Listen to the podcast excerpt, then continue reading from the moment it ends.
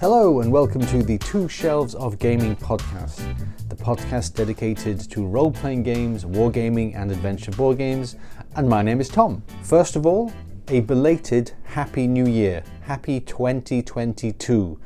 I realized in my last podcast I got the year wrong. Hey, I'm so hardwired into saying the year as it is the year that when the new year comes along, I forget it's the new year if you follow what I'm saying. Anyway, Happy New Year. I actually did have a podcast all lined up. In fact, the day after I recorded my last podcast on the Hungarian Slovak border, I said, hey, you know what? I'll do the same thing again. So I went off by the river, recorded a podcast, but the audio quality was horrendous. The wind was just shocking, really, really, really bad, and there was nothing I could do about it. Well, there was. I, I could kind of apply a filter to it on, a, on Audacity, but by the time you've removed all the wind noise, my voice sounds like I'm on helium living in a small tin can, so it was just bizarre, it was ridiculous. So I had to give up on that one. So uh, I'm not gonna I'm not gonna attempt to recreate what I said in, in that lost podcast, as it were. I'm just gonna just gonna start again and, and, and start afresh. But anyway, what have I been doing since um, since we last met? Um, well, I was uh, occasionally peering over my, uh, my my Christmas presents. I can't remember if I mentioned what I got for Christmas. I got Silver Bayonet, which I'm kind of casually going through, and I got some more of the uh, Fabled Lands and Bloodsword books. And I'm still, talking of Fabled Lands, I'm still going through the uh, Fabled Lands 1, the uh, War Torn Kingdom. I'm kind of going back and forth, try, trying to suck the marrow dry on that one because what I don't want to do is just arbitrarily say, you know what, I'm fed up with this book. I'm gonna I'm gonna take one of the out passages that takes me to book three or to book two. No, I want to I want to do as I want to do as much of it as I can. But like I say, it's a very engrossing book. I really enjoy it, and um, it's just nice to be, you know, rolling some dice, playing a game, that kind of stuff. And I think um, I think I tried to do Forest of Doom again, but I, I, didn't. I didn't even get the shaft of the hammer this time. I got absolutely uh, pasted a second time. So, in case you're wondering what I'm talking about, I had a little chat about um, game books, fighting fantasy game books, and Fabled Lands game books in the last podcast. And it, and you know, one thing leads to another, and it got me thinking, why don't I play some more of these fantasy fighting fantasy game books I'm talking about? So I decided to re replay The Forest of Doom, and I didn't do as well as I thought I was going to do. So I've had several abortive attempts in the past few months at Forest of Doom, and it hasn't worked out for me. So I really need to, uh, I really, I really need to do that one. So that's kind of what's been happening. Uh, I haven't really been playing any miniature war games. I have I have set up a nice little table in my man cave, but uh, haven't actually done anything. I've kind of just got some nice trees and scenery, and uh, my my daughter, bless her, she got me a gorgeous piece of scenery, which is a well, like an old oldie style uh, village well, and it's perfect for 28 millimeter. I just need to kind of play a game around it. So I've, I've been kind of procrastinating on that front, which is uh, which I'm not happy about. You know, I just need to roll some dice and do that kind of thing. And I, uh, and that's that's another reason why I wanted to do a podcast because I was just procrastinating. I was thinking, okay, what am I going to talk about? I kept just bouncing in different directions, thinking, okay, I'll, I'll, I'll talk about this game on my shelf. But then I said, oh no, it's, it's too, it'll take me too long to figure it out and to, to think of things to say. And then I, then I'd flit over to another book or another game and I'd say, okay, I'll talk about this instead. And that didn't happen. So I kind of, I kind of bounced around my game collection, my bookshelf, you know, one of my, one of my two shelves of gaming, thinking, what on earth am I going to talk about for this podcast? And I finally settled upon what is quite possibly the most obscure product I have in my role-playing game collection. Now, before I before I reveal what it is. I'm just going to say that Storm Eunice is raging outside. You can probably hear the, the whooshing of the wind around me, and I can I can see trees being battered back and forth. I mean, it's uh, it's it's it's approaching nighttime, but just there's just enough light to see the the bare trees lashing out like whips into the sky. You know, a, a, little while ago, I saw a pigeon just basically get carried away by the wind. It, it, it, it was going backwards, shall we say. And, and I hope, because of the peculiarities of the house I live in, I hope the room I'm in at the moment doesn't get whisked, whisked away by a gust of wind. Because I'm kind of in this, uh, I wouldn't call it a box. The house I'm in is mostly made up of concrete and, and strong modern materials. But parts of it are made up of wood. And I'm in a I'm in a room which is let me think now. It's one, two. It's more or less three sides concrete, but then it's got a, but then it's got a kind of wooden cover. And uh, the point I'm trying to make is I hope that that wooden cover doesn't get whisked away, taking me with it. I kind of have visions of that scene in The Lost Boys where the vampires descend upon that couple in the uh, in the car, and they all turn around as the wind is blowing in their hair, and they're going, "Oh my God!" as they get as they, as they get carried away, and you see their feet disappear into the darkness. So I do not want to recreate that scene from The Lost Boys. Yeah, like I say, this is a this is a stream of conscience podcast. You just never know where it's going to go. Okay, so with that preamble out the way, let's go back to what I was talking about what I think is possibly the most obscure game in my role playing game connection, collection, even. And it is, a, it is an adventure module for the Dream Park role playing game. Now, if you've never heard of the Dream Park adventure game, don't worry, you are not the only one. I only heard of the Dream Park adventure game when I got this module, which I'll come to later. I got the module in a great role playing game store in Manchester, England. I used to, uh, well, I used to work in Manchester a long time ago, but I never made it out as far as Travelling Man, and I'm not even sure if I'm not even sure if Travelling Man was open when I was working in Manchester, because you know I, I, I haven't worked in Manchester for over 20 years, which is quite scary. And the simple reason I, the simple reason I never made it to Travelling Man, if it was open, was I was always quite keen to get back in time to the office. I didn't want to take more than an hour for lunch, even though TV was quite. I was working at Granada TV Studios. Even though the TV studio was quite casual, they didn't really, you know, you didn't punch in or punch out. It wasn't that kind of environment at all. I sort of had this inner sense of guilt and duty that okay, I've got to be back in an hour. So everything, everything, all my kind of long walks around uh, Deansgate or the Arndale Centre, wherever, there was there was had to make sure I was back in the office by an hour. And I, and I discovered that if I walked from Granada TV to pretty much Piccadilly Gardens and back, you know, that's assuming I've maybe had a peek in a, a, shop along the way or bought a sandwich in Tesco, I would get back in an hour. That was like the limit. I couldn't go any further, which is tragic, really, because right on the on the edge of that that kind of uh, circumference of or that range I could get to in an hour and back was the Travelling Man game store. So in my very convoluted, long-winded ways, what I'm saying is I never made it out to Travelling Man when I worked at Manchester TV because it was too far. So there we go. Anyway, the Dream Park role-playing adventure game and the product I have here, can you hear it? I'm tapping it with my with my hands, is called The Race to El Dorado. Anyway, I'm, I'm, I'm doing this podcast very badly. I'm, I'm, I'm kind of flitting and flotting from, from one thing to the other. Okay, what is the what is the Dream Park role playing game? Well, it's a role playing game like many other role playing games that is based on a work of literature. It's based on a series of books by the writers Larry Niven and Steve Barnes. Now, I I know Larry Niven because he wrote a very famous sci-fi book called Ringworld, which uh, is very popular, and I think I think I think there were also a few um, sequels called the Ringworld Engineers or, or, things like that, where he effectively tried to um, correct the mistakes he made in the first book. And by that I mean the book Ringworld itself is set on a huge Dyson, Dyson sphere or, or, or a Dyson ring. Basically, a gigantic um, artificial habitat in space, you know, a huge, a, a, a world basically in space.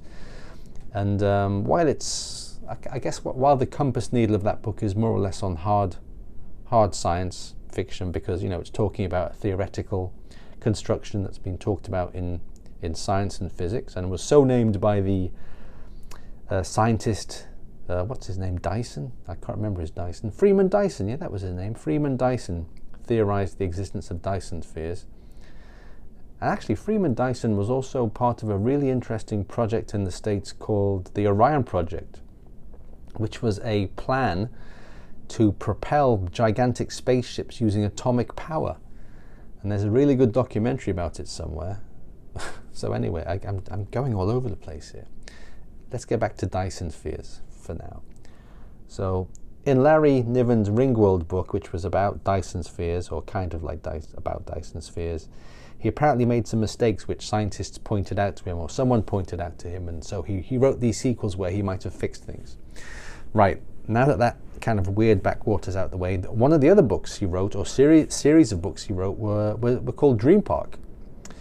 Now, what is Dream Park? Dream Park is a series of books about a vast, I guess you'd call it, virtual reality Westworld kind of adventure playground for people. It's where they can go into this uh, this habitat, this this sphere, this dome, and there's all sorts of actors and holograms and you know special effects that make it feel as though they're actually in a different environment. You know, like, like they're actually in some kind of ancient world or they're fighting dinosaurs or they're pirates or something. So it's that kind of setting, you know.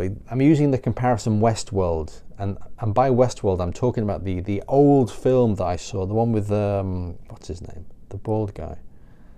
Oh, what's his name? Yul Brynner, that's his name, Yul Brynner. So that kind of, uh, that kind of thing.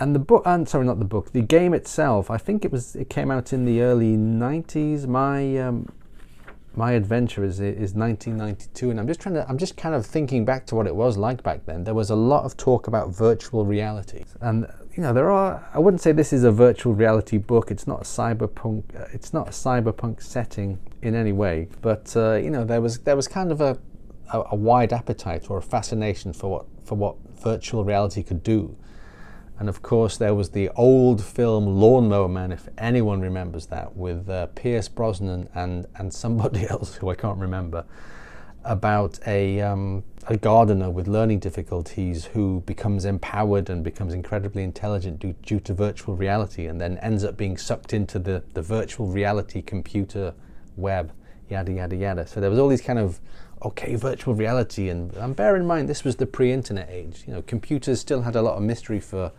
for the common the common man and woman on the street. And I also remember at the time when I was living in London around this time, 1992, there was a uh, there was a kind of shopping mall video game center right in the middle, right by Leicester Square, called the Trocadero Center. And in that Trocadero Center, there was a video game arcade and in the middle of that video game arcade was a gigantic uh, virtual reality. Um, I don't know if obstacle course is the right thing to say. There was this kind of uh, fenced off area or caged off area where you paid however however much money you paid. Uh, you went inside and the people gave you a virtual reality headset and you did these tasks or you had to go over things and um, and anyone anyone who was there could just kind of witness what you were seeing because your what you were seeing in your goggles was was was relayed on various TV monitors around the uh, around the the playing area, and you know the the graphics were really really clunky. You know, they kind of reminded me a bit of the uh, the computer animation from the Dire Straits Money for Nothing video. It was that level of clunky blocks all stuck together, but you know a lot. It was quite fascinating.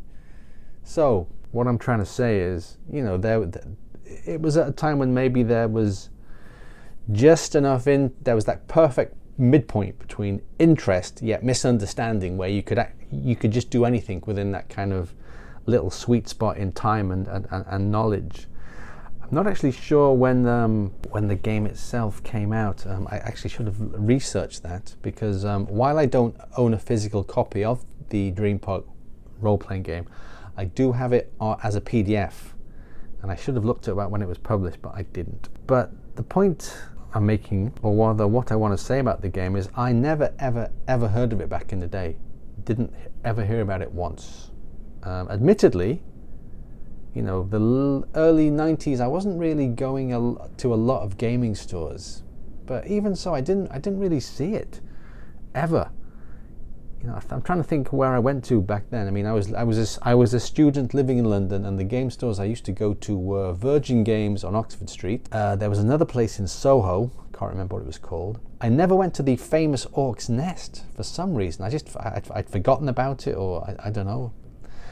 And there was a place in Kingston upon Thames I used to go to, which is now long closed. But anyway, in, in all those visits to those game stores, I never once saw Dream Park Adventure game. Now, as you can probably guess by my description of the, the book Dream Park, this is a multi genre role playing game. It is a book, or it is a game rather, where you can. Games can be set up where you are in one session you're you're you're you're, you're fighting pirates. The next session maybe you're in some kind of lost world dinosaur setting, and in the next session you're I don't know you're in ancient Rome. So you know it it, it is multi-setting, but with the caveat, all those settings are com- are contained within the dream park. So if you kind of imagine that the dream park is some gigantic theme park setting, all the adventures, no matter how diverse they are, uh, fighting dragons, fighting Romans, whatever. They're, they're all taking place in more or less one very large location, one enormous location, but it's all there.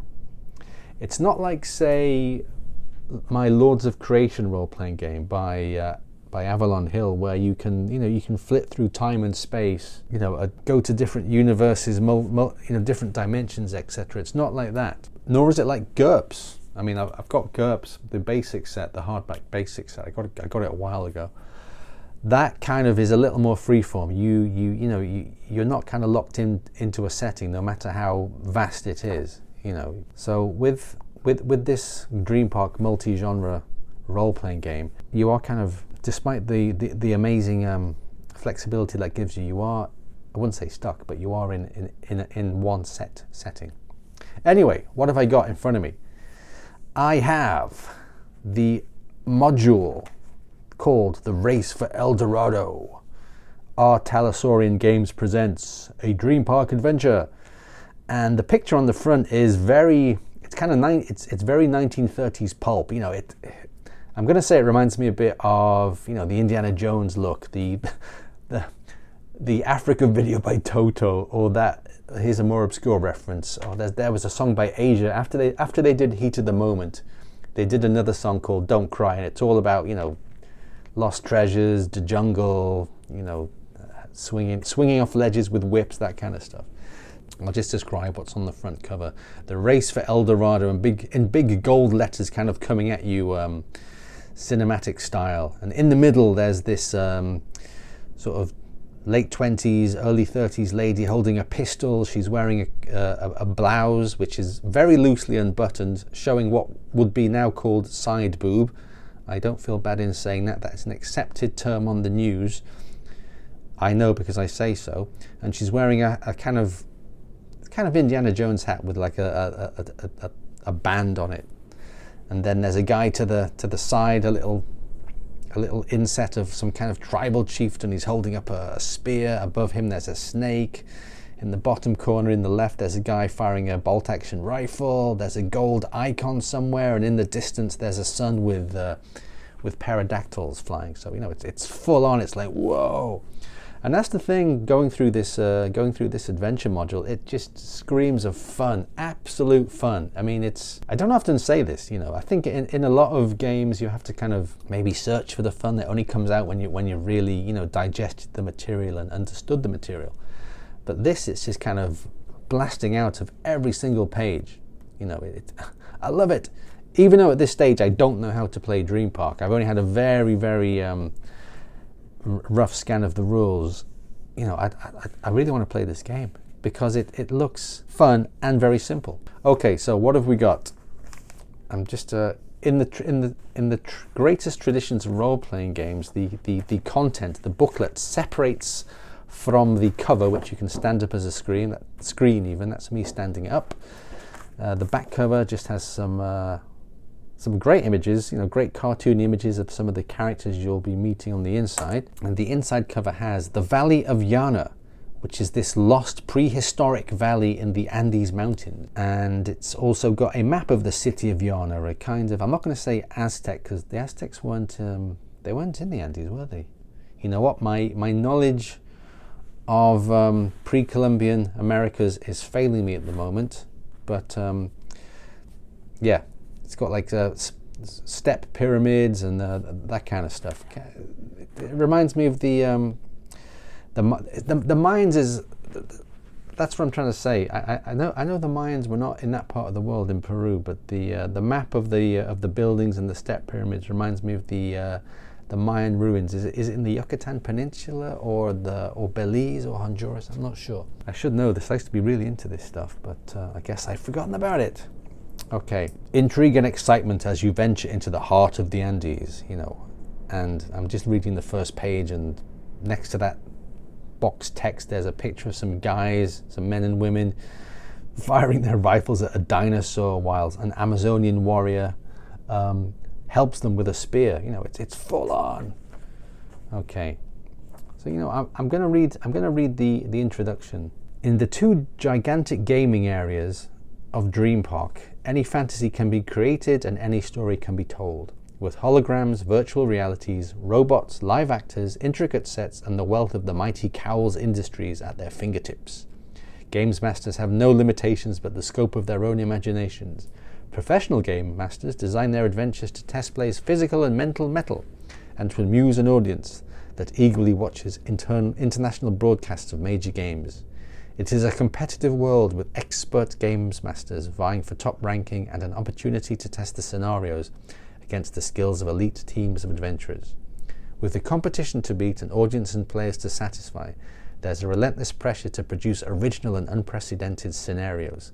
In this environment, genre and convention are obsolete, and only those gifted with a special vision can thrive. Dot dot dot. So there, there it kind of sets up something I forgot. You know, you're not just going into this theme park, but there's a whole world of it being televised. You know, and you know, there's ratings. You know, and, and in a way, it kind of reminds me of that was it the Running Man with Arnold Schwarzenegger? How he's in, he's in this kind of death match against these other competitors, and it's all being televised, and it's all a bit dystopian. This doesn't come across as dystopian in any way.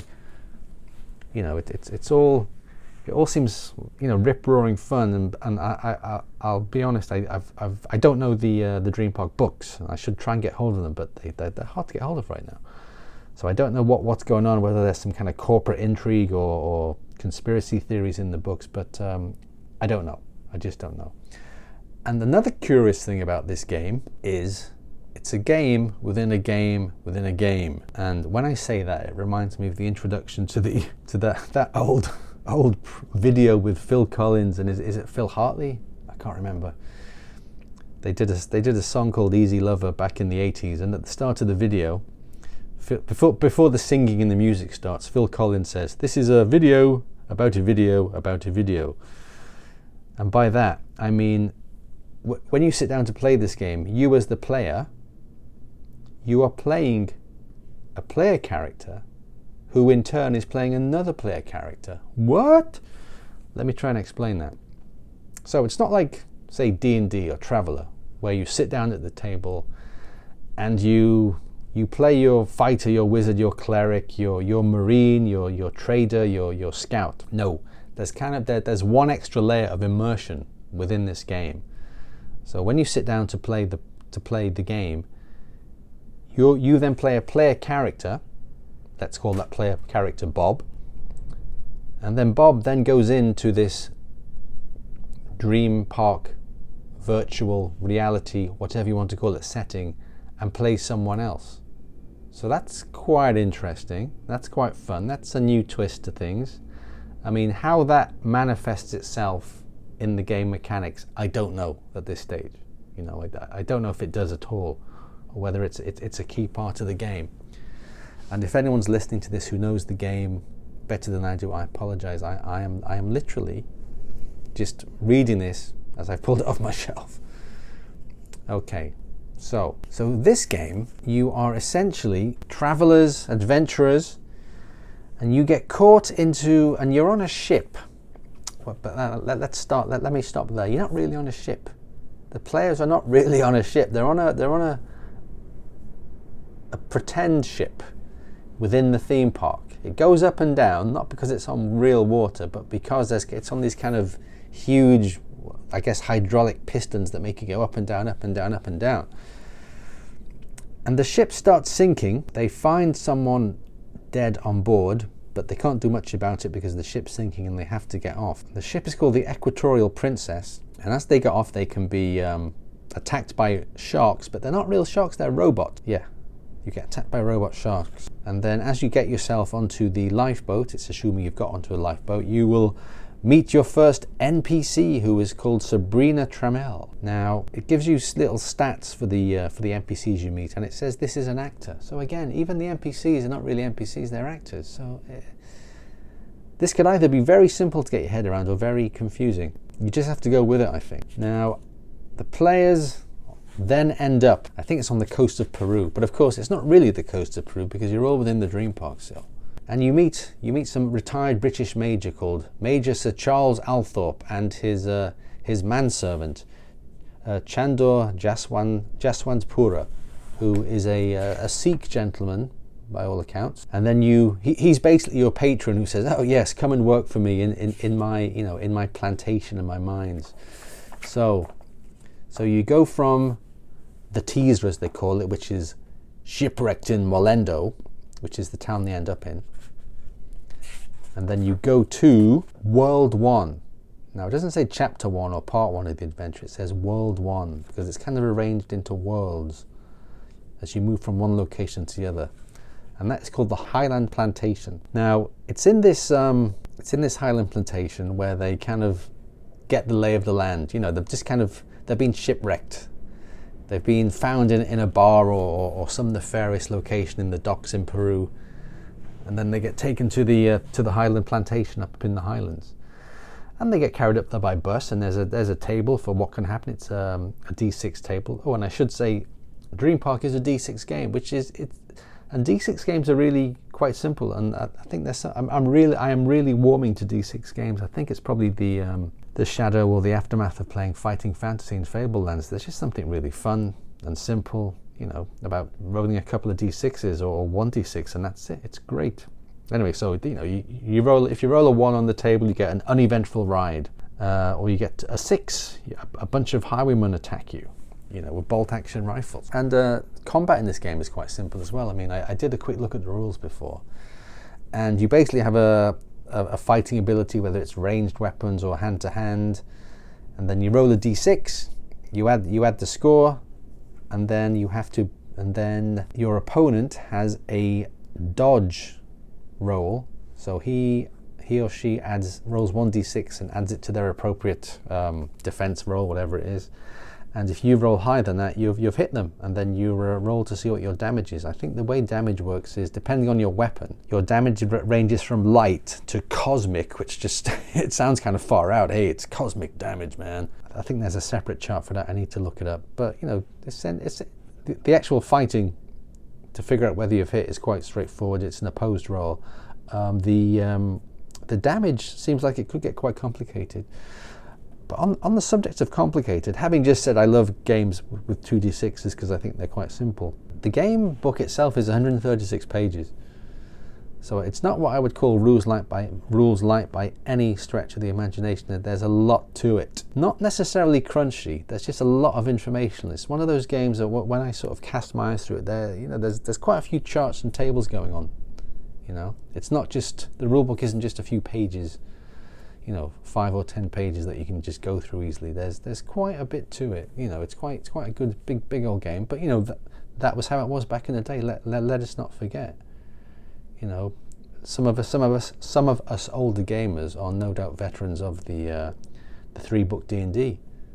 And you know, each of those had what a couple of hundred at least, and and they they still do today. You know, those those younger gamers who are getting into fifth edition D&D. That's a you know the games designers ask a lot of you when you you know to read those three books before you start playing. So uh, so I guess Dream Park ain't that ain't that bad. I'm, I'm trying to reconcile a 2d6 game system with 136 pages of rules. You know, it seems it seems a little bit much to me, but hey, that's just me.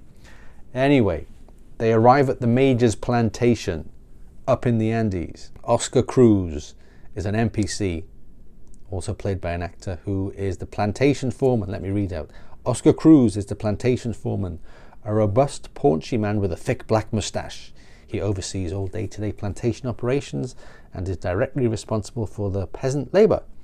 He is of half European descent and half Quechua. I hope I pronounced that right.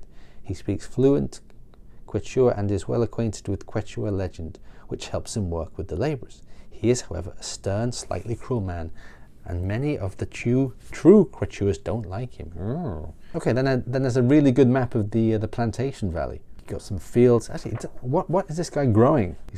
Peru. Is he growing cocaine? Is he is he growing Peruvian marching powder? As some people. call it? Oh no, he's growing coffee. Nothing wrong with that at all. He's growing coffee. So you've got a map of the plantation valley. The road comes in from the top and then it's got like a, a, it zooms in on the the actual plantation plantation house. The worker huts some sheds the corral there's a bridge over the river. And then there's a little road that goes off to the mine canyon. Ho ho. Now the mine what's going to happen in the mine? The mine is basically the transition between the valley to the to the to the lost valley the lost world. So again you know th- things are getting the scenes are kind of compounding upon each other because you know bear in mind you you're playing a role playing game you're playing a character that character is playing another character who's going who who who while who while lives in in in that game's world goes into the theme park world. So you know there's there's kind of lots of layers. The more I think about this game it kind of reminds me of the film Inception the um is it the Stephen Nolan film Christopher Nolan? Can't remember his first name. How yeah, how that film is all about dreams within dreams within dreams, and how you you know how you, are in danger of uh, just kind of never never getting out of them. I, I kind of am picking up on that as as my thought process kind of casts itself over this book. Anyway, one of the NPCs, another NPC, is a chap called Dennis McConnelly, who is a miner from Scotland, and he's been living in Argentina and South America doing mining exploration, and I guess he's the kind of uh, what what would you call it the um, the catalyst that gets them into the mine. And I think um, I think they basically get chased into the mine. Yeah, they get chased into the mine because I think there's some kind of attack, and they get forced into the cave canyon where the mine starts. Okay, and there's encounters for being in the cave canyon. So it ranges from one, nothing happens, to six. A group of 1d6 plus 3 young Quechua Indian boys. They are not actually out to steal anything, they just want to explore the mine. They will tell the characters they came up only because they are un- all under orders from their family to avoid the mine at all times. They don't know why. Ooh, so there's some kind of legend about the cave canyon. So, what if the characters explore the cave? Okay. So if they explore the cave, they can if they want to, but as part of the natural order of the uh, of this adventure, if they're in the cave canyon, I can't I can't remember why the players would have to go into the cave canyon. Maybe they're just told to guard it. I think they're supposed to guard it or something. As they're guarding it, a huge Dimetrodon comes out of the cave, wanders into the canyon, and uh, they have an encounter. And this is a uh, this is a hologram according to the stats. So even though it does damage, how can a hologram do damage? Yeah. See, weapons, I'm going to read you its weapons. Bite, deadly damage. Claw, serious damage. Tail whip, again, serious damage. Different classifications. Yeah, but how would a hologram do that? It would just be nothing really. So yeah, I need to figure that one out. Anyway, Dinosaur comes wandering out of the small entr- entrance to the mine, which goes into the canyon they were staying in. So let, let me clarify.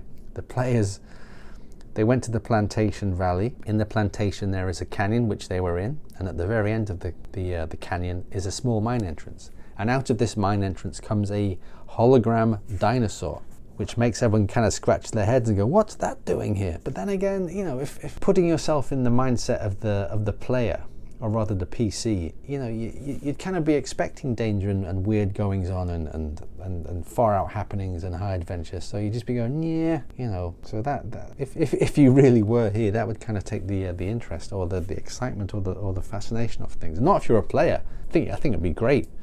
But it's just uh, it's one of the things that makes me think about this game and think why, you know, why, why have you got that kind of two layers of, of, of, of being a player? It's, it doesn't always seem to make the, the best sense. Anyway, after that, there is chaos at the plantation. Yeah, yeah, there is some kind of uh, there is some kind of attack. Mercenaries come into the to the to the plantation, and the only way out is to go into the mine. So they have to basically go into the mine where all sorts of dangers, you know, all sorts of physical dangers. They've got to use ropes to swing over chasms, etc., etc. Okay, Games Master's overview for this part. What the characters don't know, the opening is five miles away on the far side of Mount and a macaca. To get there, the players will have to negotiate treacherous lengths of the cave, facing animals and natural traps, while being pursued by the agents. When they emerge, they will be in the Valley of the Yana. So basically, they can't really go back because they're being chased by these thugs, these mercenaries, who are all actors. Um, and they're quite, let me see how good they are. Driving plus five, martial arts weapons plus seven. Oh, so they're pretty good actually. So they're, they're pretty handy. And there are, how many of them? How many of these guys are there? CPS times two. So I guess that's a dice roll times two or two dice. So there could be quite a bit of them. So the players basically have no choice but to go into the, the mine slash the cave. And in the cave, there are chasms, stalactites, and, and there, there are little sort of scene maps or action maps, uh, which again brings me to another point. When, when you read through the, uh, the rule book to Dream Park, role playing game, it does kind of say that you can use or you should use like you know little counters from from your board games or little figures or, or you know something to keep track of where you are because it, it does kind of I wouldn't say force you but it encourages you or recommends it as part of gameplay uh, especially in the in the basic rules when it's talking about combat you know to, to, to keep track of where everyone is you basically need tactical maps which I guess, you know, I, I've never liked that. I've always preferred theatre of the mind. And whenever a role playing game has said, use, use counters, miniatures, and maps, I've always kind of just filtered that out. I just prefer theatre of the mind.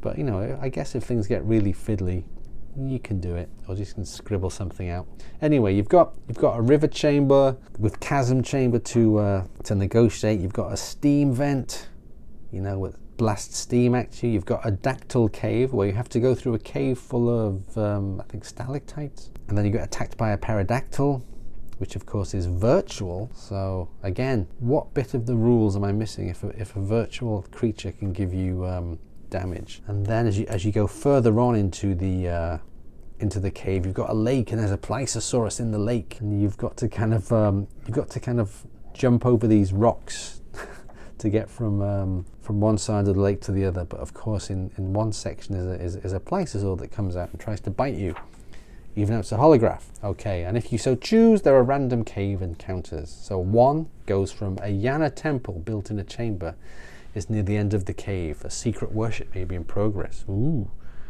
And number six, a natural maze created by lava. It will take a knowledge roll plus four for the characters to find they out find their way out. It may have creatures in it. Okay, and then and, and then the further they go into the cave, they find clues of the Yana and the, and the Yana of the of these people who are rumored to live in this in this lost valley, which takes me to the the next part, the Valley of the Yana. So after all, after fighting monsters, being chased by thugs, leaping over chasms, being blasted by hot steam, being yapped at by plesiosaurs, they come out onto this huge vista, this this valley that's absolutely been cut off from civilization, or rather from the rest of the world, for thousands of years. You know, there are there are volcanoes smoking in the distance. There are pterodactyls flying. There are, you know, they can they can just make out some settlements. And it, as I'm saying this, as I'm looking at the, the sketch picture, it just reminds me of those old Doug McClure films. You know, the the valley that time forgot, or the the land that time forgot, which I used to love as a kid you know that that was basically my summer holiday. I would go to the local cinema with my pal, and we'd watch the Doug McClure films, you know, like uh, Lost Warlords of Atlantis, or was it Warlords of Atlantis, Land at Time Forgotten. I loved all that stuff. So it kind of has that feel, big time. So you're in the valley. Okay, what the players don't know. The valley has been isolated from the rest of the world for millions of years, preserving a fragment of the Jurassic ecosystem, long extinct in the rest of the world. One tribe found a way into the valley 6,000 years ago. They were the ancestors of the civilization that lives here now. The characters and agents pursue, pursuing them are headed for a showdown with the City of Gold. So, of course, it's not just a valley where people just kind of hang around and do nothing. There's a city of gold there. Okay, as they go into the valley, they meet the Yana princess. They, they have an encounter with a Yana princess who is an actor, and she ain't wearing much. Let's just say her hair is strategically placed so as to uh, not give this this product an, an X rating. And I think she helps them. Yeah, she helps them while they're being attacked by an Allosaurus holograph, and she herself rides a dinosaur. Okay, So there, there's some role playing with the commu- you know, communicating with them. And then they have a feast when they when they go to the the golden city of the Yana. They have a, they have a feast with the chieftain, have some nice dinosaur ribs. It looks like they're having. And now, what's this? After the battle, what battle is that? One of the the kind of encounters or the parts of this thing in the valley is called the Feast of Fear. Okay, as they're having the feast, what happens? Ah, the pursuing agents make it into the. Oh, so they have a. So the agents make it. Oh no! So a fight can possibly bring out. Now, what I might be missing about this product is some kind of subterfuge or spying either within the game world, as in the. See, it, it's confusing. It is to me anyway. What they might be suggesting at is there might be some kind of underhand things going on within the larger Dream Park world or in the actual game simulation the PC's players find themselves in, if that makes any sense. Okay, let's see what it says. The truth behind the sabotage of the Equatorial Princess. So if they capture one of the mercenaries, apparently the valley was known about anyway. That's okay. So yeah, so there's basically a kind of plot going on in the game world sorry, within this simulated adventure, which explains why why they're being chased by mercenaries and why why, why the ship sank. So there you go. Okay, I'm, I'm really making a hash of this. I, I do apologize. So then, and now you have to go, and then you have to go back through the caves, through the plantation, return to the plantation valley. But of course, all the henchmen are waiting for you. Now, the hench, the, the bad guy is called Bayer. And now this is what happens if, if, if the bad guy wins the day. The characters are dead. Yeah, that would be bad. Bayer takes over the mine, but his plans to exploit the valley are foiled by the eruption that destroys the cave. Now, of course, in finest Hollywood film style, there is an eruption that, uh, that makes it impossible to gain access into the valley. He will never in his lifetime fulfill his dream of laying claim to the riches of the Valley of the Yana. So obviously he's heard about the gold and he wants it for himself and he's uh, not just backed up by thugs, he's got elite mercenaries. Okay, if the characters are victorious, Bayer's forces are routed and Bayer killed in battle. Although his company continues, everyone in his organization who knew about the Valley of the Yana is dead or on the run. The characters now own the plantation and mine and go on to become wealthy if they wish. Althorpe has no living heirs. So that's the guy, that's the British guy who owned the plantation, who was obviously dead. He must have been killed by the, uh, by the thugs a couple of, uh, couple of sections ago. Okay, that's it. But here's here's what I'm looking for. Okay, the, the, basically all the all the lights then switch on and some kind of guy comes in and starts sweeping the floor to say, okay, the Dream Park adventure's over, you can go now. How do you wrap these things up without it just being utterly, utterly bizarre? I've given you a very scatty, as usual, rundown of the race for El Dorado. As I've been saying throughout this podcast, I think the fact you've got a game within a game within a game is a little bit can be a bit odd. I mean, wouldn't it just be better to have the game?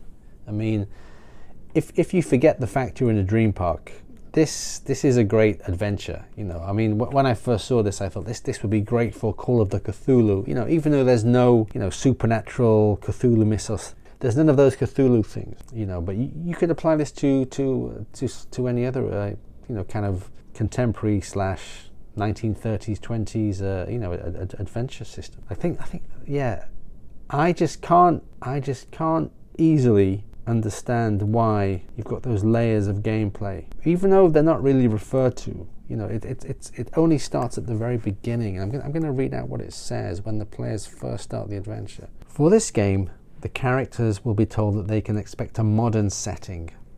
Okay? They get led to um, to the basement of what, the Dream Park. There, a technician will explain that because of the initial setting of the adventure, they are going to enter the dome from below. He then hands each of them a ticket for the Equatorial Princess, which is the boat. He then cranks open a large hatch. As the, hatch opens, several litres of oily water spill through. They then basically, that's how they enter the adventure. You know, they, they kind of go in through a little door. And, you, and what I can't see at the end of the adventure is how they get out. You know, does that same technician then, you know, switch on the lights, start sweeping the floor and say, okay, you can, you can leave through this door now? I'm not really seeing that. Maybe I've missed it. Maybe I'll put it in the description if I find it. Because, you know, there's, there's, all talk about the, the, the adventurers going back to the valley or trying to find it in the future if they want to, but, you know, why would they do that? Because it, it, it's all a simulation. You know, are these things left running You know, does does the park have a life of its own? You know, but because the the inference in the rules and probably the books too is you know this is all pre-programmed, it's all written, it's all it's all done by people. You know, so whether whether some rogue code has got away with with the dream and it's all gone crazy, you know, just like in, in, in the film Westworld, maybe that's a part of the game. Okay, it then talks about source material, you know, the history of the, the Lost Valley, the history of the Yana, and that's it. So, you know, there's a lot of fun. There's a lot of fun in the illustrations and, and the, you know, the simplicity of the game and, and, and what you're seeing and what you're doing. But I would use that with another game system, or rather, or rather, I'd, I, yeah, I'd use the game mechanic, but maybe not necessarily the whole Dream Park setting. I, I, I don't know. I don't know. I just, I just find it a bit weird and I'm probably saying this from a, a, a, perspective of sheer ignorance and just simply not knowing the source material or the rules as well as I should. But I'm kind of I'm, I'm caught between the fact this is a great fun adventure. You know, it's pulpy, it's kind of Indiana Jonesy. You know, there's there's a Lost Valley. It's like those films I used to watch. But on the other hand, you've got the fact it's a game within a game within a game kind of thing, which you know it's a bit weird.